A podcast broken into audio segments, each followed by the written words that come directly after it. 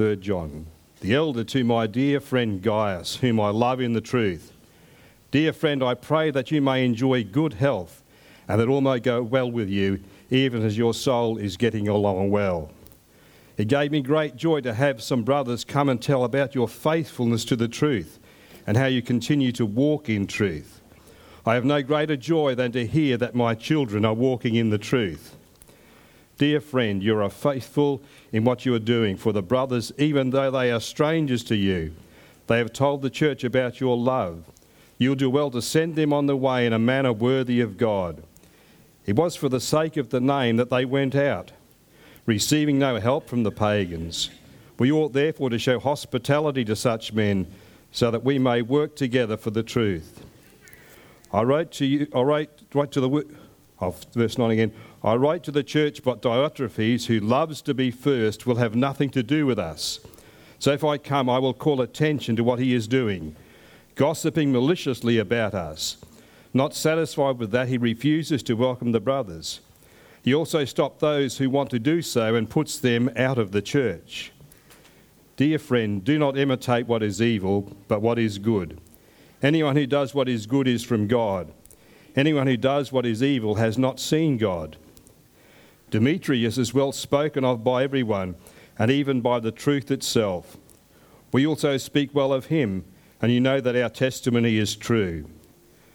I have much to write to you, but I do not want to do so with pen and ink.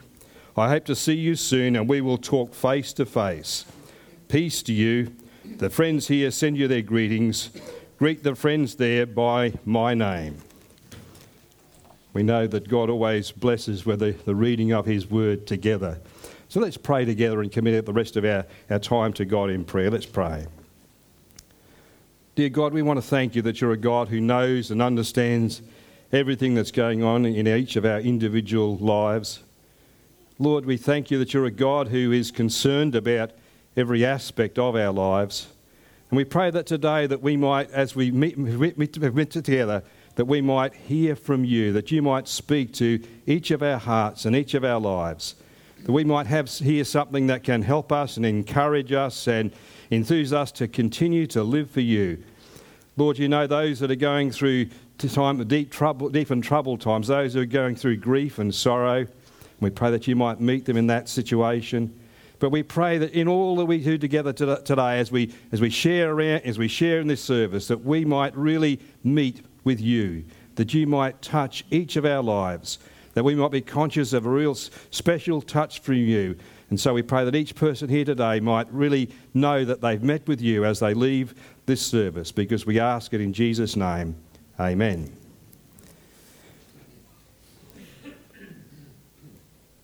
In starting off our service, I'd like to ask a question of you.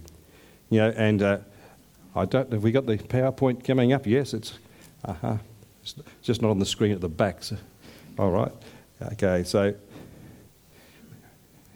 introduction. Yes, we've got it.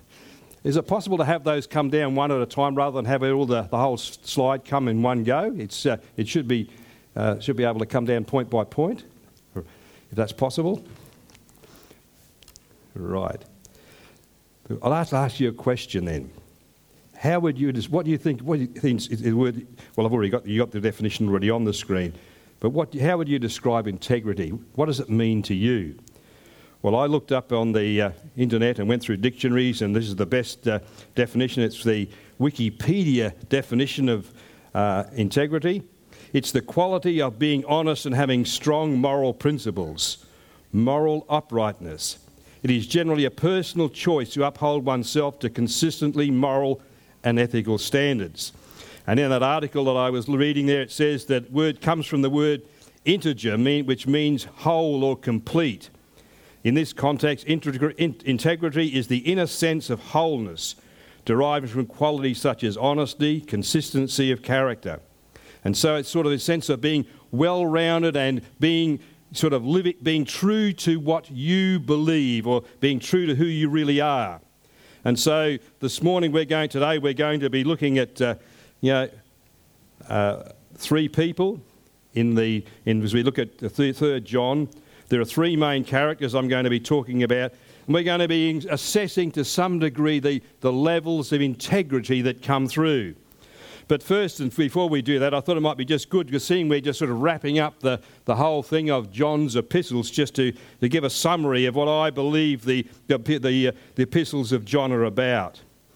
One of the things about, uh, as you look at First John particularly, it's got lots of information there, but one of the things that come through there are three ways in which God is described. God is, it says, God is light in chapter 1 and verse 5. It talks about God being, He is righteous in chapter 2, verse 29. And in chapter 4, verse 16, it talks about God is love. And so I believe that the message of John is, First John, sort of revolves around those three ways in which God is presented. And of course, the, the, the things that are presented is that first and foremost, that there's an orthodox uh, uh, teaching about the humanity and the, the deity of Christ. And I think that really ties in with the idea that, that God is light. And then if you look at the next uh, uh, sort of one that I mentioned about him being righteous, and, and what we're told in chapter 2 and verse 1 is that we, you know, he's written these things so that we don't sin. And it's sort of it's talking in terms of the, the transformed life. And if you go through the, the book of First John, you'll find that it's talking about how that Christians should be living, the, the way in which Christians should be behaving, about practical righteousness. And so that comes through the book. And also it talks in terms about God being love. And it talks about how that we need to be showing love to one another. And so that was the teaching that, that comes through. And so this is all tied in. And it comes in with really with three things that, you, that, uh, that we might know. The first thing is, the first thing it talks about that in chapter 1, it talks about that your joy might be full or, or joy might be complete. And as already mentioned, the second one in, in chapter 2 about that you might not sin. That's the, that ties in with God being righteous. And then, then also the third one is that you might know in chapter 5 that you might know that you have eternal life. And that revolves around the fact that we've got eternal life and we show love for one another. And so you get those three ideas come through the, the whole thing of the teaching of, of 1 John. And then it goes on into 2 John. We're talking where we've, we've come to this idea that we need to be, as, as the people of God, we need to be aware that we don't embrace false teachers and uh, that have compromised the gospel and are disregarding the whole concept that, that, God is, that God wants us to love one another. And so that, that's the sort of first and second John. And so now we come to third John, where, he's, where John is sort of writing this friendly letter and he's writing it to, and he's, he's addressed, and, and Gaius seems to be the person that's receiving it. The church where Gaius is, he's the first person that comes in, and in the, it's mentioned the, right at the very beginning of the epistle, as he's writing this to Gaius. And it says there's this friendly, warm sort of uh, aspect to this, this letter. And in, in verse 1, it says, The elder to my dear friend Gaius, whom I love in the truth. And so he's, the idea he's talking, my dear friend. And this idea of he's, he's referring to him as his dear friend in, in four times in the, in the, in the book, in the, just in a few verses, in, in chapter, verse 1 and verse 2 and verse 5 and verse 11. He's talking in terms of this, this dear friend, this, this person that he has a, a strong uh, personal uh, relationship and, and a connection with and he's letting as he talk, as he writes this letter, he's writing in as a as a, as a, a letter that was written in the conventional form that was done there back in the first century. And he's writing it very, he goes on in verse 2, he says, Dear friend, I pray that you may enjoy good health, and that all may go well with you, even as, my, as your soul is getting along well you know, certainly John was, was concerned about Gaius and about his, his physical well being and, and also about his spiritual well being. He's concerned about him as his, his whole t- total person. He is a person. He's interested in him as a, as a whole person in every aspect of his lives. And John Stott writes there there's a, there's a biblical warrant for desiring both physical as well as spiritual welfare of our Christian friends. It's appropriate to pray for the total person. It's not just uh, we, we, we're, we're our spiritual lives, but our whole aspect of our lives and uh, our physical lives. The, we're, we're, made as a unit, aren't we? God's made us as complete units as human beings, and, and, and our physical sometimes affects our spiritual, and our spiritual can, be affect, can have impact on our physical way we're feeling physically as well. And so here he's, he's reading it, he's sort of communicating this to this guy. Look, he's praying, you know, he's really concerned for, for Gaius in this way, and he's this person that's a close friend to him. And uh, he goes on in verse 3 He gave me great gave me great joy to have you brothers come and tell about your faithfulness to the truth and how you continue to, to walk in the truth. John had, you know, he's, he's, he'd been informed about, about Gaius's uh, you know, he got this positive report. He, he'd received back from those who'd been there visiting him, those who'd been, and, he, and John affirmed that Gaius was a, a highly valued servant of God. He's, he's really trying to let him know that you, we, I really think you're a, you're a great guy, and he wants to encourage him, and he wants to encourage him to go on in the Lord. And that's, that's what we have also. You know, we've got a responsibility to be, to be trying to encouraging and affirming people, not in a, a superficial way but doing it with integrity and doing it with honesty, but affirming one another. So often, we, you know, there are some people that got this sort of way of looking at things. They can be always be seem to see the the, the criti- you know, very critical, and they always seem to see the, the negative things. And here we find that, that Gaius is being affirmed by John as this great, this person who's really walking with God. And he's really letting him know that he, he, he wants to encourage him. He wants to see him go on and, and really grow in his relationship with God. He wants to continue to see him serving God and being used by God. You know, he says, he, and he goes on in verse 4 I have no greater joy than to hear that my children are walking in truth. He, he's letting him know that he's, he's really, the news has come back to him. And, he, and, and it's, it's, it's, how it's, it's, in, it's encouraged him as well as he, he's had the, this, this great joy that he's experienced as he's hearing about all the good things that, that's going on. Of course, he's, he's, he's not going to just stay there. He's going to, as he later goes on in the book, he's going to confront with some things that, he, that, that are negative. He's prepared to sort of come and, and really uh, speak about some of the things that, that shouldn't have been happening. And, and, so here we find that uh, Gaius has got this, this strong sort of relationship with, with John. It seems as though it's a similar relationship that you might think you find, say, between Paul and, and Timothy as you read the, the epistles that, that Paul wrote to Timothy, who was like a, was a son in the faith, he, he wrote to him and encouraged him and affirmed him and, and talked about all the different things that were going on. And, and, uh, and so here we find that John is similarly encouraging, just in his very few words, he's in trying to encourage Gaius to, to go on and to, to, be, to continue serving God. And he also commented about the, the feedback that he'd heard and the feedback that had come, come back. And we'll, we'll look at that in a moment. And we'll talk a little bit further as we go on. But he, he'd heard this feedback about this guy, Gaius, who, who was a really warm, welcoming sort of person. Who'd been, and one of the issues back in the early church was that they had these travelling preachers that would come and stay a few days and then move on. And that's what was the, the situation with this church. This church was in this area where John was writing just around Ephesus, just out from Ephesus, where p- travelling preachers would come and they would stay for a few days and then they would go on. Now, one of the things was that if uh, uh, in those days, uh, if, a, if they didn't stay at the, the local hotel, inns or something like that, because they weren't very welcoming sort of places. They were places that were very generally uh, not, you know, some of the descriptions I've read about them aren't very nice places at all. And so the, the church would, as they, these visiting preachers came along, they would take them into their homes and they would welcome them, they would give them hospitality, they, and they would help them on their way. And one of the things, one of the uh, uh, oh, one of the writings around that's not in the Bible called the Didache sort of gives an outline of some of the, the guidelines that they developed for people that came and preached. Now, if you, they, they, almost like they're unwritten rules. Now, if somebody came and they stayed, you know, you, and you helped, you gave them hospitality, and they, they preached, and they and you supported them, and you helped them on the way. Uh, the one of the things that they were they were not to do was to ask for money.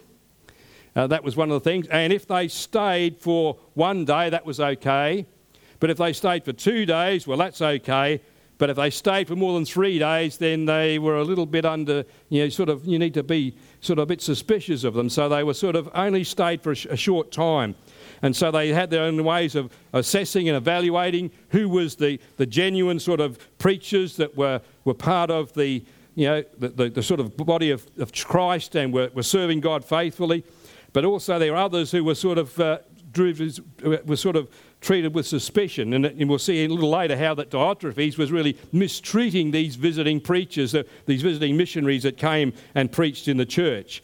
And so here, Gaius is being, you know, is sort of being affirmed, and, and uh, John sort of sp- speaking about this sort of stuff. And in verse 5, he talks about, uh, You are faithful in what you're doing for the brothers, even though they are strangers to you. These were the people that come. And in verse 6, they, they have told the church about, you know, your love, the ones that have come back to John. You will do well to send them in the way in a manner worthy of God. It is for the sake of the name that they went out, receiving no help from the pagans. We ought therefore to show hospitality to such men so that we may work together for the truth. And so that's what the situation that was going on. And so Gaius was one who was, he was welcoming, he was uh, giving hospitality, and the report of this had gone back to, to John, and, and uh, John knew, knew about it, and so John's affirming it.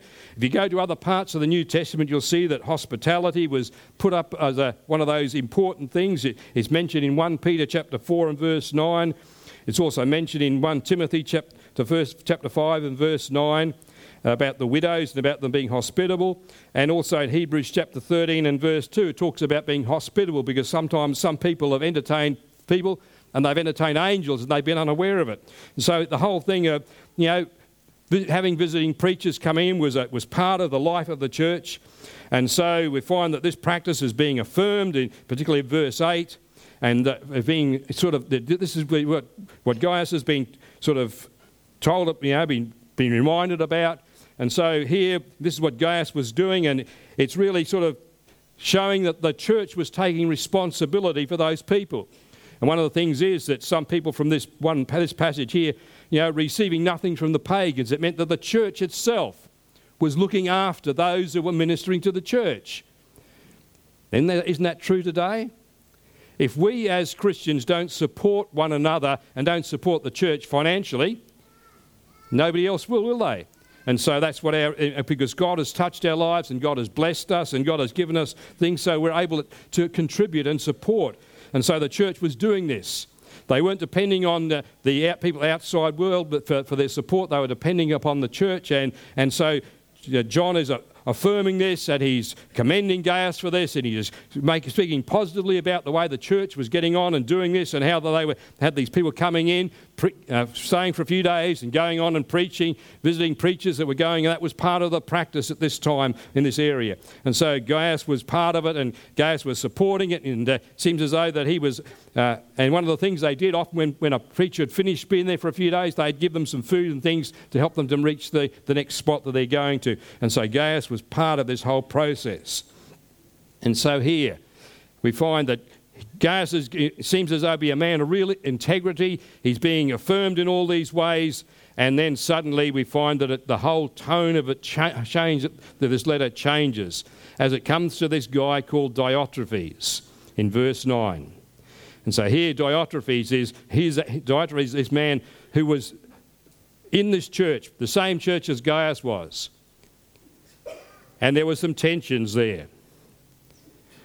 And it says that John himself, I wrote to the church, but Diotrephes, who loves to be first, or in some translations, loves to have the preeminence, will have nothing to do with us. Isn't it sad when we see this man who was uh, in this position in the church has suddenly taken over and suddenly it hasn't become God's church, it's become my church, Diotrephes. And I've heard people, in sometimes in church life, people have said, you know, that it's if, if, as long as I'm in this church, nothing, and they've made down sort of all sorts of stipulations about what can and cannot happen in the church. Whose church is SDBC? God's church. God is, we, He is the one that we are following. And the church that this Diotrephes was part of, it, it was God's church. But it suddenly it changed, and Diotrephes was in, taken, he'd taken control. And uh, you know, it's described very negatively, described very negatively. And these, these preachers had come in, and these travelling preachers had come, and he, and he had refused to receive them. But first and foremost, the letter that the Apostle John had written, he had totally disregarded. Yeah, and he wouldn't have anything to do with it. Yeah, we don't know what happened to the letter. We don't know where it went. We have no idea what happened to it. All we know is that this, uh, this official letter that the Apostle John sent to this, this church, Diotrephes made sure that it got lost, made sure it possibly was even destroyed. I don't know. And so in verse 10, we find, and John says, How's he going to deal with this situation? This man taking over and he's, he's taking control. He says, I will, in verse 10, so I will come and I will call attention to what he is doing. And he sort of outlines the things that he's doing. Gossiping maliciously about us. Not satisfied that he refuses to welcome the brothers. He also stops those who want to do so and puts them out of the church. This is a dreadful situation, isn't it? This was happening back in, in the first century. Here you know, and uh, John Stott's got a, uh, a, a, summary of this. He says, Diotrephes slandered John, cold shouldered the missionaries, and excommunicated the loyal believers because he loved himself and wanted to have the preeminence. Personal vanity still lies at the root of the most dissensions in every local church. Now, I'm sure that Diotrephes started off, you know, very well meaningly. He had, he had good intentions at the beginning. And there are some people who have very strong feelings about things, and they say, and there are some denominations where, where they say we've got to protect the church. The church needs to be protected. And so they, they, they, they make a lot of, they come down with a lot of prescribed rules and the difficulty is that if you start to have, start to have a lot of prescribed rules, you end up becoming very legalistic. And you have a whole lot of rules about how the church should operate and how the church should function. Now, the Pharisees had lots of rules, didn't they? Hundreds of them. Hundreds of things that you should do and hundreds of things that you shouldn't do.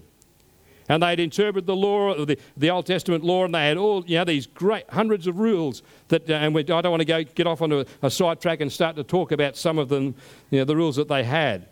But if you go through the Gospels, you'll find that this, what the Lord Jesus, he crossed swords with the Pharisees continuously. And so here is Diotrephes. He had slandered the, the John. He, he, he, sort of pushed, the cold shouldered the missionaries. And he'd even put people out of the church, and, and he, he was not working together in love and in fellowship with the other believers. And so this was the situation that was on. And so, what's does you think John is going to do about this? Well, he, t- he doesn't, give any, doesn't give a solution to this problem. What he says is, at the end of the letter, I'm going to come and personally deal with it. Now, whether he did and how, he, how this got sorted out in the end, I have no idea. But it, sometimes he didn't put down on writing what he was going to do, but certainly he didn't avoid confronting the situation. And we ourselves, as believers, we've got to be careful that we don't, when, if we've got things that we have ideas about things and we have beliefs, and we may have, coming, have some interpretations of Scripture, but we need to make sure that we're, we're answering Scripture with Scripture. And we're making sure that the, it's not what we think, it's what the Bible says. And it's hard sometimes we, if we become involved in some discussions and some interactions where we have differences of opinion about things. We need to make sure that we talk about the the principles of the thing rather than getting involved in the personalities. We need to make a distinction between the two. And it seemed as though in this church it wasn't, that's what hadn't happened. It seemed as though this man, Diotrephes, had taken over.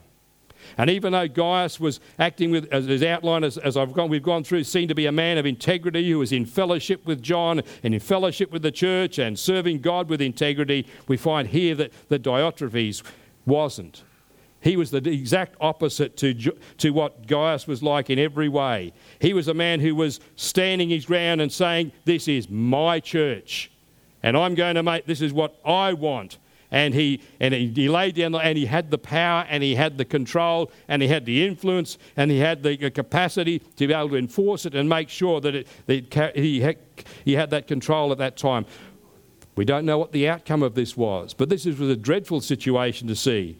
And there it is there in, the, in this book of the New Testament. There's this situation there.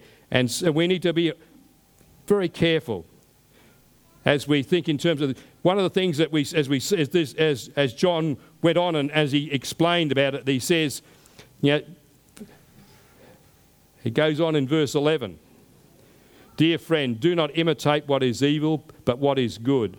Anyone who does what is good is from God, and anyone who does evil has not seen God. It seems to me that he's probably uh, implying that this fellow may not even know the Lord at all. We can know all about Christianity. We can know all about the Bible. But it's not knowing about the Bible, it's knowing God personally and having a personal relationship with the Lord.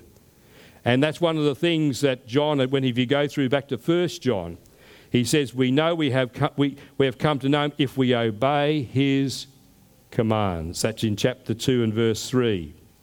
The man who says, I know God, but does not do what he commands is a liar, and the truth is not in him. He goes to great, and chapter, chapter further on in the same chapter, in verse chapter 2 and verse 28, now, dear children, continue in him, so that when he appears, we may be confident and unashamed before him at his coming. If you know that he is righteous, you know that everyone who does what is right has been born of God. Other words, by your fruits you shall know them. Our lives, the fruit of our lives will show it's not what, whether, whether we're in contact with the Lord. Now, it's possible for some people to be, for a Christian to step, to get step out of fellowship with God and to lose our vital relationship with Him and to allow the things of, around us to, to crowd in, the, the sin and so forth to take over our life, and we can be lose our joy of the Lord, and we can lose our fellowship with God, and we can be a, a, like a, a, bull in a china shop. And that's what this Diotrephes was. Whether he was a, a believer or not a believer, I'm not sure. But he was like a bull in a china. He was doing, he was doing the devil's work. And John was, is, is, was, was making quite confronting them and making sure that they knew that he, you know, why, you know, the whole thing is anyone who does what is good is from God, and anyone who does what is evil has not seen God. And so that's the way that John described this, this behaviour. And if you go on in other parts of this same, uh, at uh, First John, and I'll just draw attention another verse in chapter 5 and verse 18. We know that every, anyone born of God does not continue to sin. The one who is born of God keeps him safe, and the evil one cannot harm him.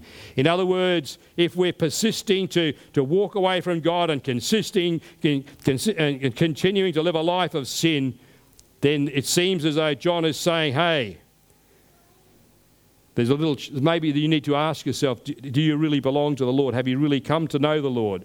Because in, in 2 Timothy chapter uh, 2 and verse 19, it says, The Lord knows those who are his. Everyone who confesses the name of the Lord must turn away from wickedness. So you can't just say, I'm a Christian and just live as you like.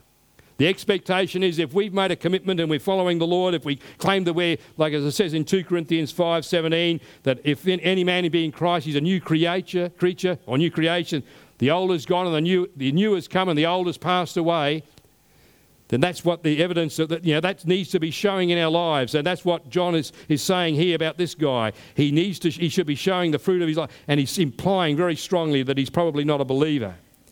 And so here He's, he's, talking, he's talking about this man who, who has no integrity, a man who is living a life that is, is not in touch with God. And so, we, as this morning, uh, we need to ask ourselves where am I? Where am I up to? Can I look back and see in my life how that God has touched my life?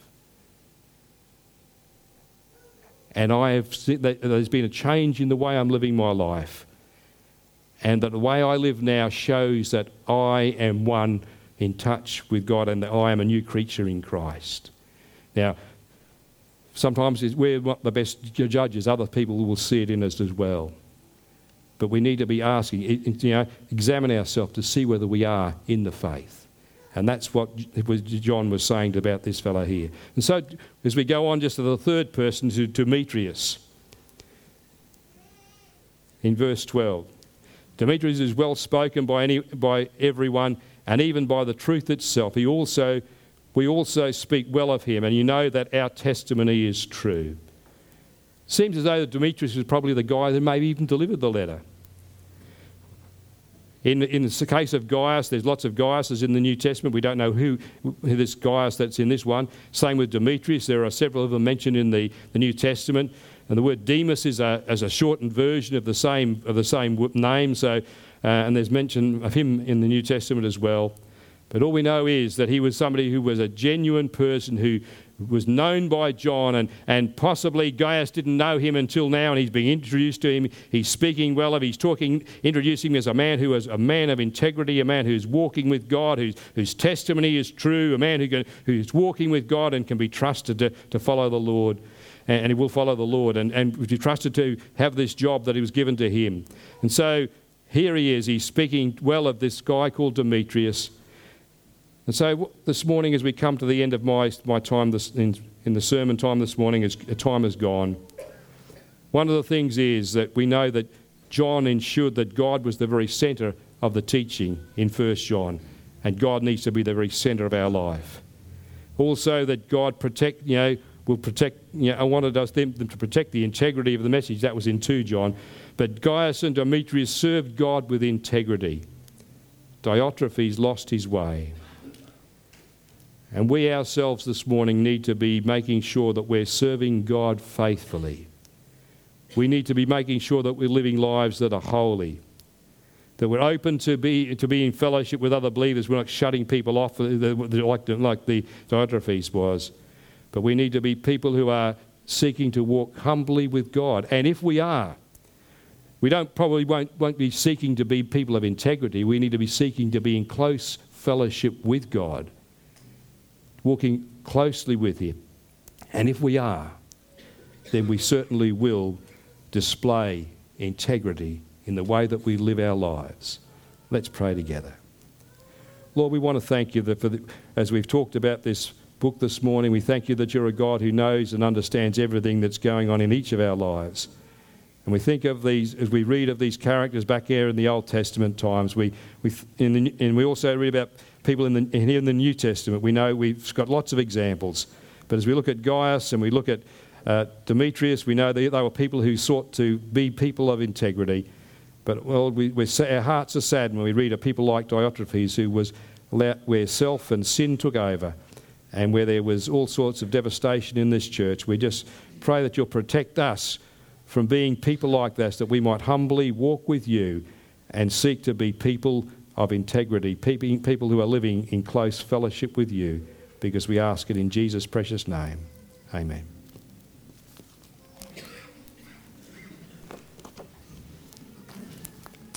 Amen, indeed.